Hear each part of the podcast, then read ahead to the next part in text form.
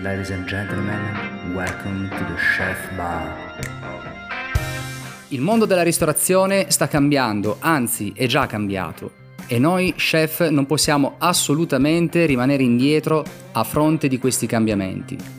Per avere una vita professionale gratificante e una vita privata serena, dobbiamo cambiare le regole del gioco, acquisendo una serie di competenze che vanno ben oltre il saper cucinare.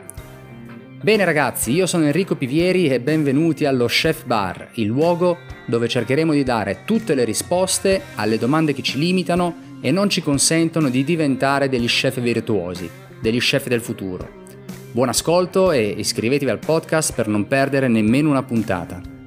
Eccoci finalmente alla puntata numero 1 di Chef Bar, puntata in cui cercherò di spiegarvi senza annoiarvi troppo cos'è lo Chef Bar e il perché ho sentito la necessità di creare questo canale podcast. Ci sono tantissimi canali che parlano di ristorazione, di chef, di ricette e di tutto quello che ruota intorno al nostro bellissimo mondo, quindi non è mia intenzione ripetermi in cose già sentite, ma eh, vorrei affrontare una serie di temi e di eh, cose che ci riguardano da un punto di vista e da un'angolazione leggermente diversi. Come ho detto nel trailer, la ristorazione sta cambiando, anzi è radicalmente cambiata negli ultimi anni e questo mh, sicuramente è stato una fonte di, eh, di riflessione. Eh, dal mio punto di vista una fonte di riflessione come imprenditore, come chef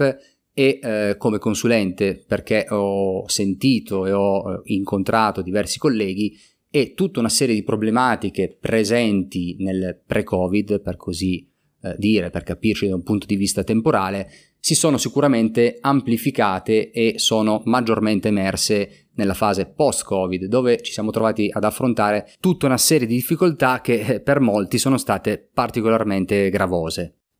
È emerso però in eh, questa situazione di difficoltà e di crisi un, un filo conduttore, ovvero tutte quelle aziende che sono ben gestite e ben organizzate, sono state in grado di superare molto meglio le difficoltà rispetto alle aziende che invece avevano già, nella fase pre-Covid per così dire,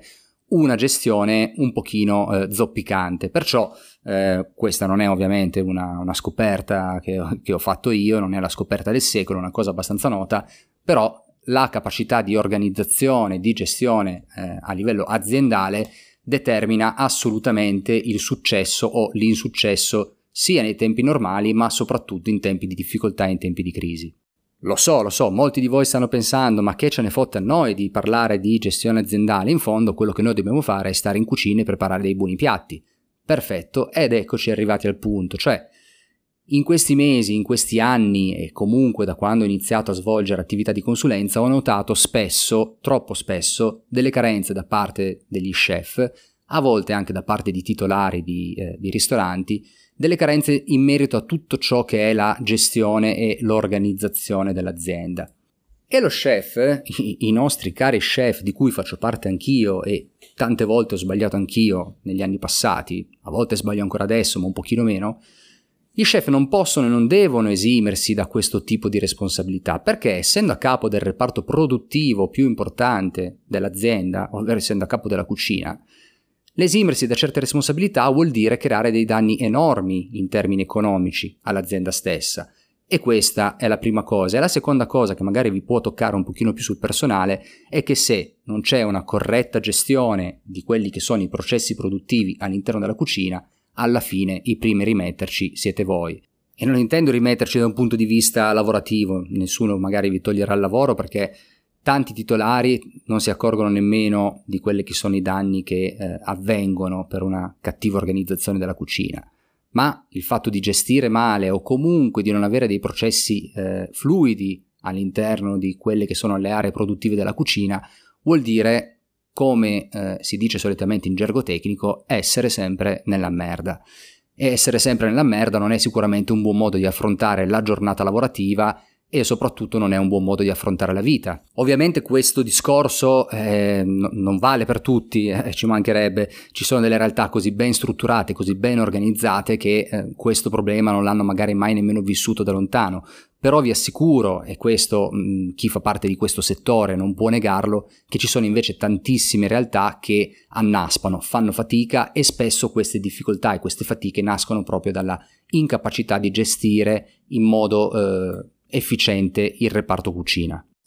Ecco quindi da dove nasce il concetto di chef virtuoso. Il fatto che siamo virtuosi nel realizzare dei buoni piatti non lo metto in dubbio e questo ovviamente eh, ci fa onore, soprattutto come chef italiani che eh, siamo riconosciuti in tutto il mondo, ma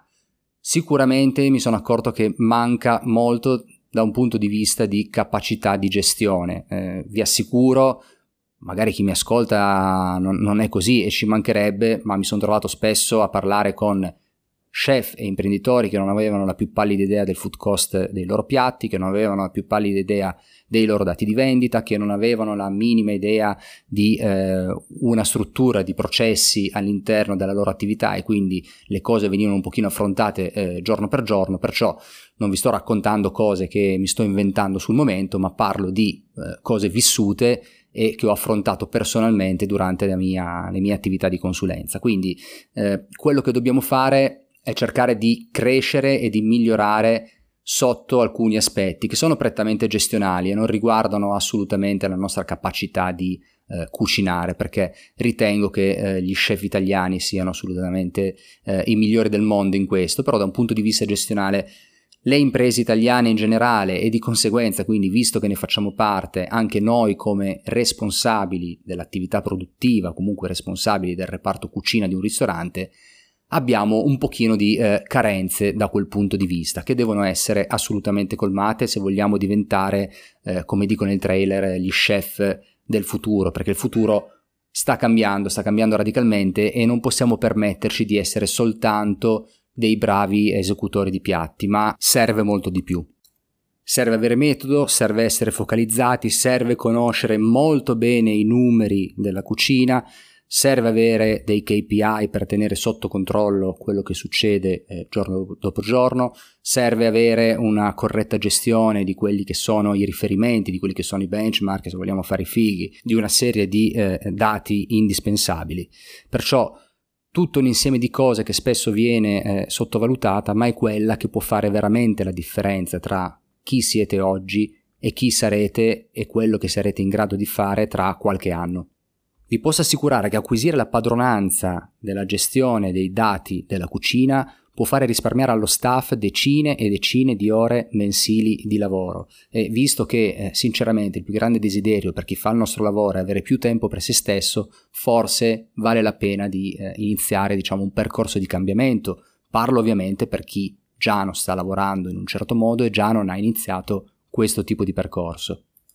Bene, avrei qualche altro milione di cose da dire e potrei andare avanti ore e ore e ore a parlare su questi temi, però ovviamente vi avevo promesso che eh, non volevo annoiarvi, ho voluto solo darvi un input di quello che sarà un pochino lo, lo stile di questo, di questo, canale, che come vedete è assolutamente informale, non sono qui a leggervi un testo o con la presunzione di eh, insegnare qualcosa a qualcuno, ma semplicemente